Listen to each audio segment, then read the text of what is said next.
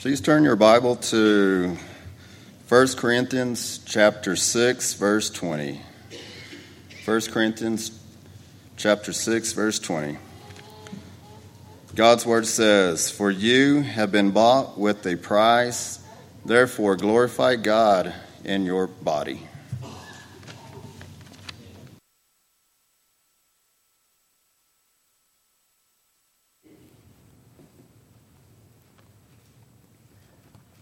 Have you keep your Bibles open, 1 Corinthians 6. We'll be there in just a moment. I wanted to make a couple of announcements very briefly. And the first is that uh, Amber Reynolds asked us to be praying for her uncle. And I failed to get that message to Waylon. Uh, her uncle, his name is Jim Cook. Uh, he suffered a heart attack a couple of days ago and underwent triple bypass surgery uh, in over in Odessa today, I believe. And so he is recovering from bypass surgery. We want to keep him uh, in our prayers. I want to also make mention that this last Thursday, uh, Sister Elaine is, is granted one visitor per day uh, due to COVID uh, in Houston. And uh, Thursday, Julie was her one visitor. And Julie was able to go up and visit with her for a couple of hours. And I just wanted to send her greetings uh, to all of you. Uh, she is in good spirits, like you might imagine she would be. someone who always seemed to have a smile on their face and continues to do so. Um, she's having her struggles. She said it was a bit of a down day, and Julie walked in the room, and, and that kind of seemed to brighten things. Um, but just an update on her she, she is in a wonderful, a wonderful care facility. Julie said she was there for a couple of hours, and in that time, there were a few different doctors who walked in. They all sat down. They all treated her like she was the only patient uh, in the building. They gave her all the time that she needed and wanted, and, and was just so impressed with the care that she's receiving. But with her broken hand, uh, it's going to require about six weeks more to heal. And so they are loaning her at this time an electric uh, wheelchair, and they're going to move her in the next week or two over to a nursing home facility in the Houston area uh, where she will continue to rehab and recover from the broken hand. And once she does that, then she will go back uh, to this TIRR facility that she's in now and continue rehab. So she's still looking at uh, a few months more in that area. Um, but I wanted you to know that, that she misses us, and we uh, need to continue to pray for her. And I know that you are. Uh, she's received a lot of cards, and she appreciates that so much. And a lot of you ladies uh, sent a little video with Julie on, your, on her phone, and she said she just sat there and cried and cried and cried, uh, looking at that and feeling uh, the outpouring of love. And so I just wanted to send greetings on behalf of Sister Elaine and appreciate you so much for keeping her uh, in your prayers. When I was growing up, on an uh, occasional off day of school, uh, maybe an off Saturday when I wasn't working, uh, I enjoyed watching daytime TV uh, game shows with my mother. Mom likes uh, watching game shows. And we didn't have cable TV until I was a teenager. And I remember when, we, when I got cable TV, I found the Game Show Network, and I thought, this is the greatest channel ever. I really enjoyed watching uh, some of those game shows, and that shows you again that I was born old. I get it, it's okay. But I enjoyed those old uh, TV game shows The Price is Right, uh, Wheel of Fortune, $100,000 Pyramid, Joker's Wild, uh, Press Your Luck, a lot of those old game shows on TV. I enjoyed watching them. But when Dad got home, it was time for Jeopardy. Dad is a big Jeopardy fan, and I'm a big Jeopardy fan. And uh, that came on in the evenings about the time that dad usually was getting home from work. And so he would use Jeopardy as his time to unwind, and he could just kind of zone out for a little while. And he didn't watch it every day, but when it was on and it, the timing worked, uh, he would watch Jeopardy. And so, for any of you Jeopardy fans in the audience tonight, when you see the sermon title, Bought, but you see the quotes around the word ought, Alex Trebek, in giving all the listings of the categories, and when it came to anything that was in quotes, he would say, now the correct answer is going to start with the words or the letters in quotes. I want to begin tonight by looking at the idea of being bought. Brother Joe read that for us a moment ago in 1 Corinthians chapter 6 and verse 20. And then I want to make a transition into thinking four times that we find the word ought in the New Testament. And so we'll begin by thinking about the fact that we are bought. In 1 Corinthians chapter 6, there are six times that Paul will use the very same phrase. The phrase is, Do you not know? Or, King James, Know ye not? Know ye not? Or, Do you not know? I remember being asked that when I was a young person by my parents Adam, do you not know? And what that implied was, You do know. You're just living as if you do not know. You know this, but you're living as if you do not know this. And they would want to bang their head against the wall, so to speak, because I wasn't living as if I did. Six times. Do you not know? Do you not know? Do you not know? Paul is going to begin the chapter talking about the taking their brethren to court. And he's saying, Why would you take your brethren to court? Why would you not rather suffer wrong than to take the church and air its dirty laundry in front of the world? And in chapter 6, he begins to draw this line between those who are unrighteous and those who are righteous. In fact, if you look at chapter 6 and drop down to verse number 9, do you not know that the unrighteous will not inherit the kingdom of God? And he lists several uh, things that are considered unrighteous fornication, adultery, idolatry, and, the like. And he says again, those who do such things are not going to inherit the kingdom of God. There is a line, he says, between the unrighteous and the righteous. And you who are supposed to be righteous, well, you're flirting with the line. You're flirting with the line and you, are beginning to, to act as if you don't know how you're supposed to live. Do you not know Look at the last three with me. For example, in verse number 15. Do you not know that your bodies are members of Christ? Shall I then take the members of Christ and make them members of a harlot? Certainly not. Do you not know that you are members of Christ? He's asking the question. Do you not know that you should conduct yourself in a certain way that thinks like Jesus would think and acts like Jesus would act, would, would behave himself or act? Do you not know that you're members of Christ and you should be teaching as Jesus would teach? Do you not know that you should be living as Jesus lived? Jesus would never join himself to a harlot, and so he's making this great exaggeration to make a point. You're not the unrighteous. You're to be living as the righteous. I know that you know this. In verse 16, do you not know that he who is joined to a harlot is one body with her? For the two, he says, shall become one flesh. But he who is joined to the Lord is one spirit with him. Flee sexual immorality. Every sin that a man does is outside the body, but he who commits sexual immorality sins against his own body. Or do you not know that your body is the temple of the Holy Spirit who is in you, whom you have from God, and you are not your own? You were bought at a price. I need to be reminded of that from time to time. I know that that's a simple thing to be reminded of, but, but I need to be reminded as I go about living my life. You see, I know this, but sometimes I live as if I don't know this. I, I know that, that a price was paid for my salvation. You know, as Christians, that a price was paid for your salvation. Jesus paid that price for you. And we would do well to be reminded that we were bought at a price. We, we think about being bought, right? And we think about what the Bible has to say. You remember in Acts chapter 20 and verse 28 that, that Paul talks about the price that was paid for the church, that Jesus purchased the church with his own blood. Again, Acts 20 and verse 28. And so you remember that you were bought at a price, that you didn't pay the price. We were supposed to pay the price. We deserved to pay the price, but Jesus stood in our place and paid the price for us. You were bought at that price.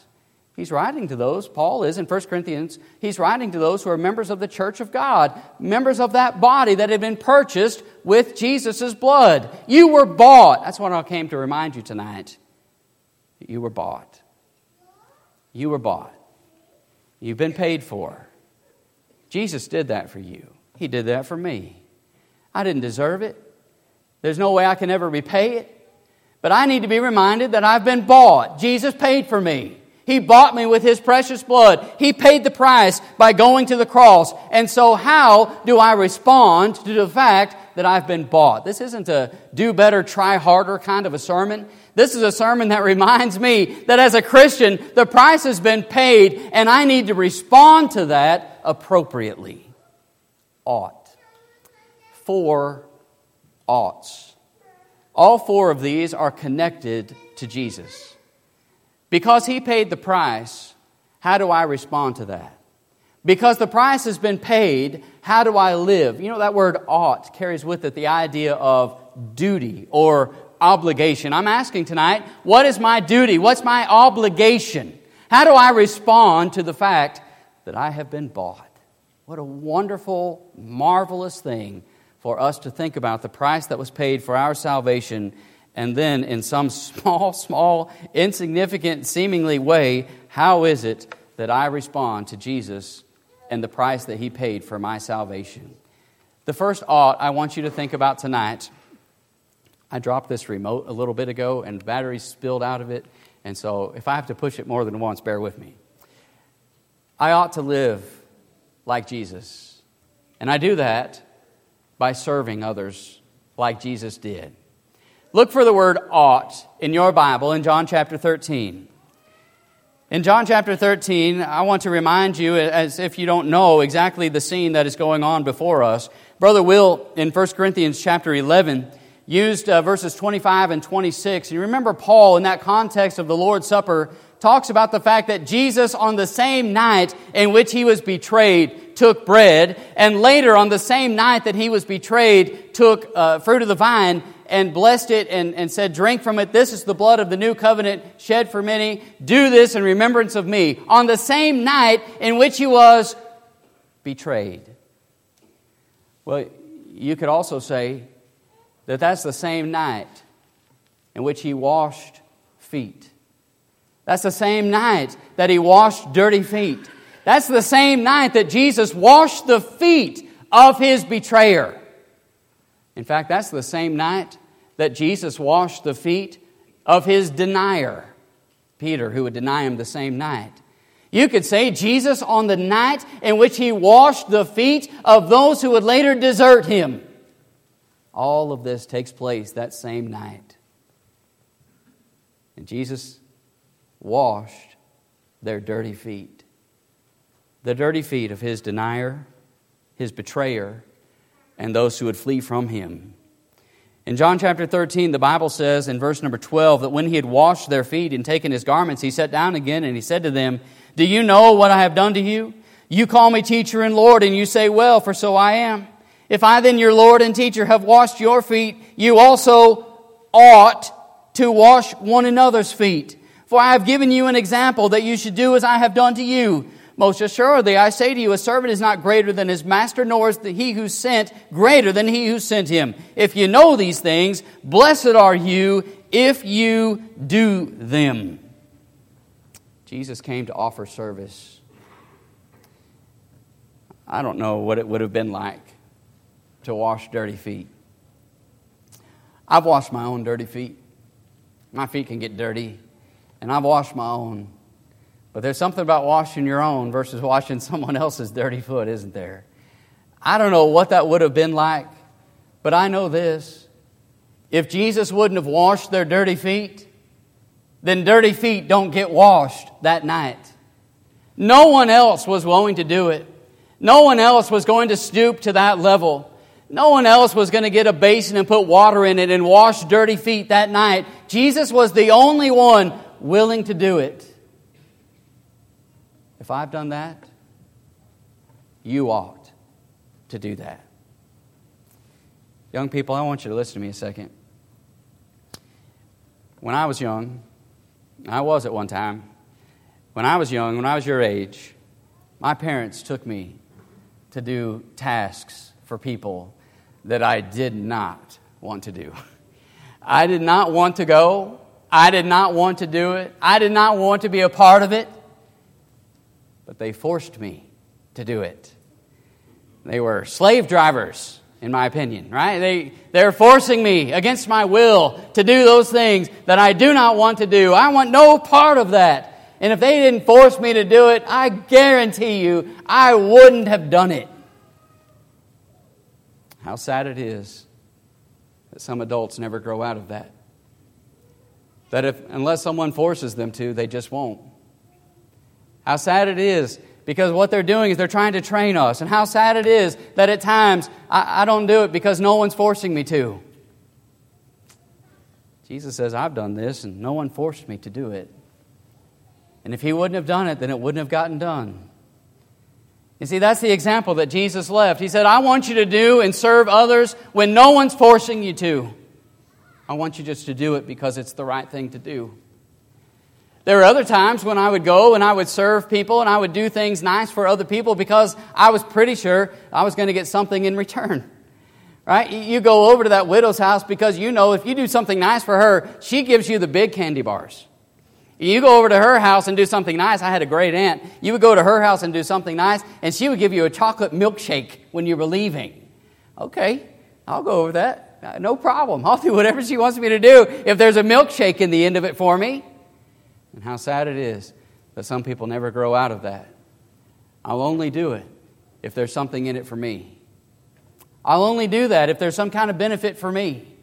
But if I'm not getting paid or I'm not getting some kind of reward, then there's not a chance that I'm going to do that. I'm telling you, when Jesus washed dirty feet, there was nothing in return. He didn't get anything in return. And he says, as I've done that, you ought to do that. Serve when you're not expected to get anything back. Do that, and you're more like Jesus. That's what Jesus was, and that's the example that he left. You see there on the screen Philippians chapter 2. How, how, can you talk about service and Jesus without discussing for a moment at least Philippians chapter 2, at least making reference to it? Where Paul says, this is even before you get into the mind of Christ in verse number 5, backing up, think about what he, the groundwork that he lays before he talks about having the mind of Christ in verse number three, he says, Let nothing be done through selfish ambition or conceit, but in lowliness of mind, let each esteem others better than himself. Let each of you look not only for his own interest, but for the interest of others. I'm telling you, that's what drove Jesus. That's exactly the picture of Christ. Let nothing be done through selfish ambition or conceit. Jesus. Jesus was God in the flesh, but that's exactly who he was in lowliness of mind, esteeming others better than himself. That's who Jesus was.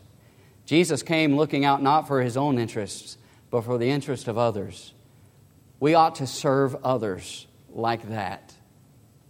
I want to do good for others. I want to help others. I want to serve others like Jesus did when nobody makes me and when I expect nothing in return. A duty and loving obligation to serve others like Jesus did. That's how we ought to live. Number two, we ought to walk like Jesus walked. Look for the word ought in your Bible in 1 John chapter 2. Here John says in 1 John chapter 2 and verse number 3, Now by this we know that we know him, if we keep his commandments.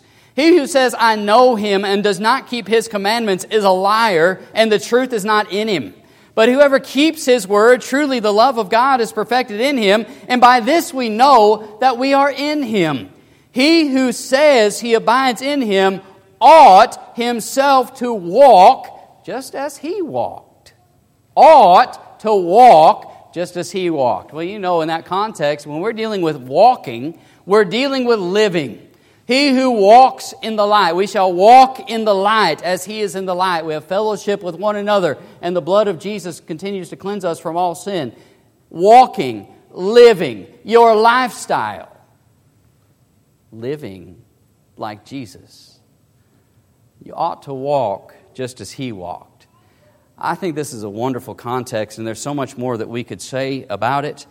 But understand that that word in verse number three that is translated keep, if we keep his commandments, I, you have on the screen behind me the idea behind that word to give heed to, to observe, to obey. And it is a present tense verb, meaning that this is what we continue to do we continue to keep His commandments. It's not a one time offering of lip service, a one time saying that you're a Christian, a one time saying that you're saved, and then you can live however you want, but we continue to obey.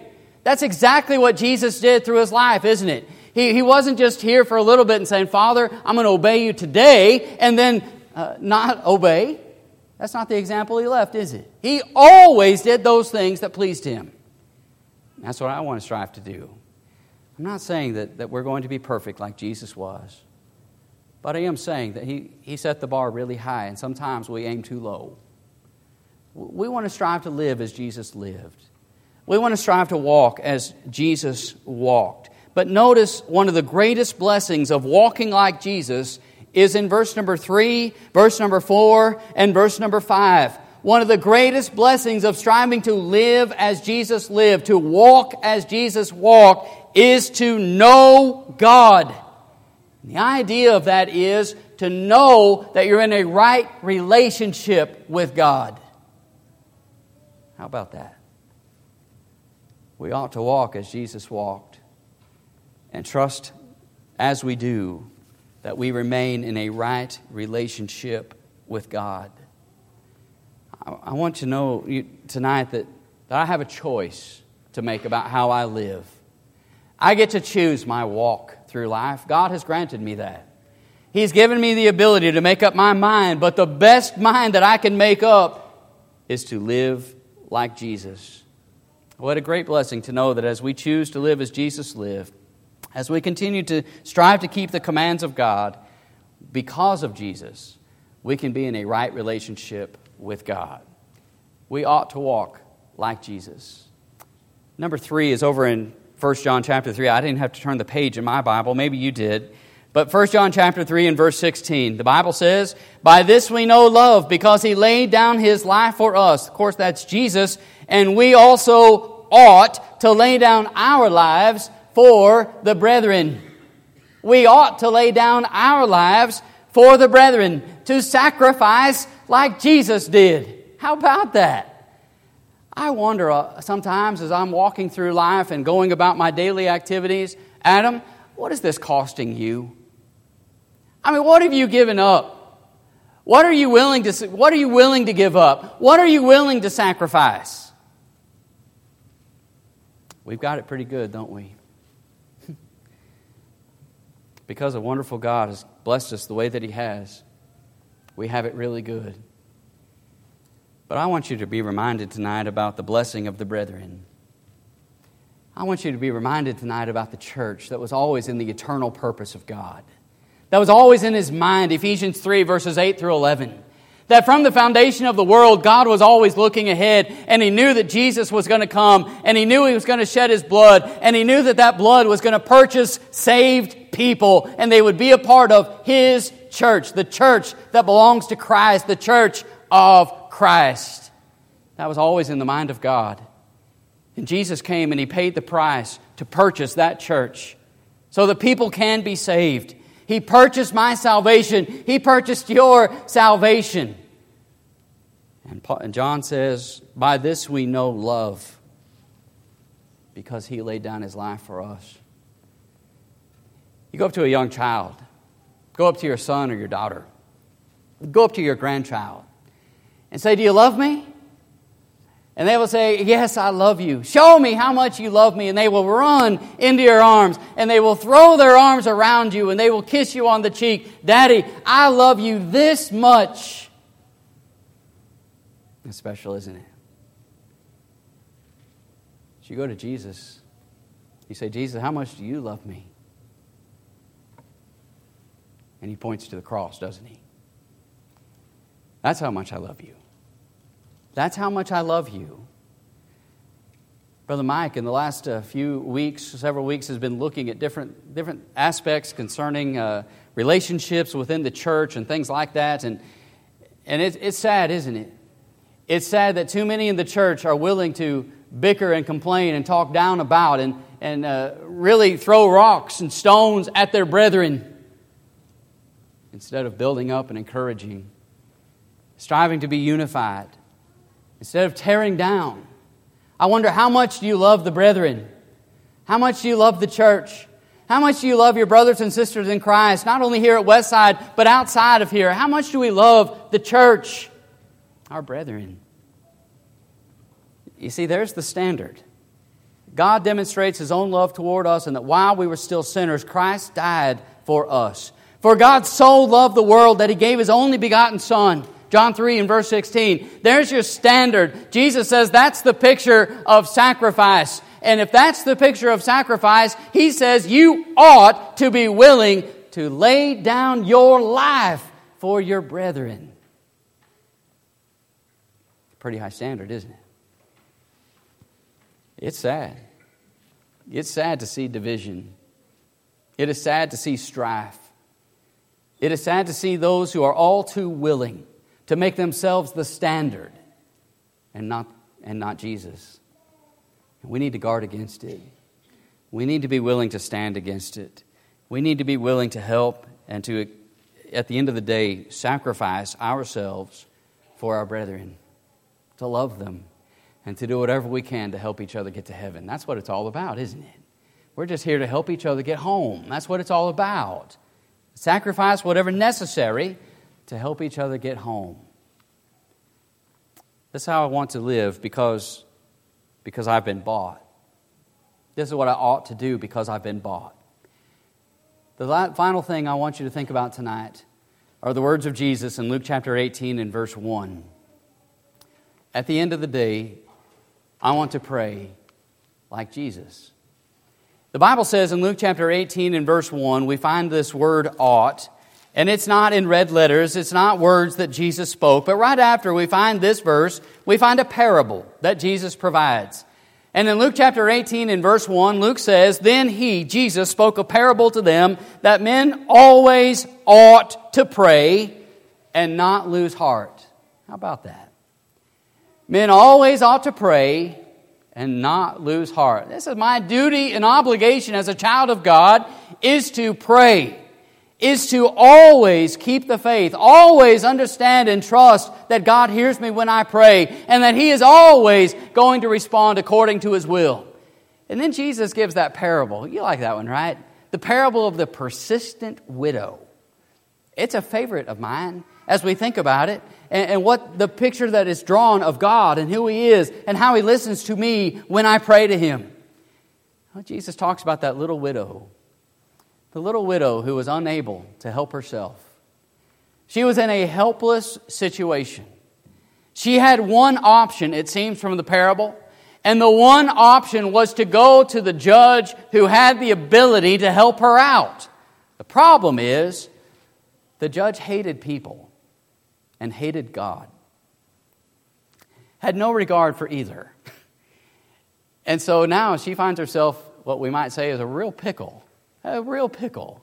Because here she has a problem. This is the only person who can help me out of it, and he won't listen to me. He has no desire to help me. He doesn't care about me. He, he, does, he wants nothing to do with me.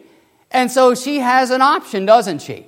She can quit and she can give up she can throw her hands in the air and say, Well, I guess I'm not going to be able to get that done. Or she can be persistent and she'll just go back tomorrow. He won't listen. I'll go back tomorrow. He won't listen. I'll go back tomorrow until she finally wears him down. Some have that ability, don't they? They can wear people down, they can wear people out. Well, this widow had that ability. She wore him down until finally he caved and said, Fine, if you'll quit coming back, I'll help you out. And what's the message of the parable? The message is, I am that widow. I am unwilling, uh, unable, rather, to help myself. I'm unable to get out of this situation of sin by myself. I'm unable to get to heaven by myself. I'm unable to help myself in many aspects of this life. I'm unable to do that. Oh, I think I can at times, and I get really arrogant and proud of myself. But I'm nothing more than this little widow in Luke chapter 18 when it comes right down to it, and neither are you. But God, God is the opposite of that judge, isn't He? God says, I want you to come to me today. And I want you to come back tomorrow. And I want you to come back tomorrow. And I want you to come back. And I want you to come back because I love you. And, well, I have the ability to help you. I can take care of you.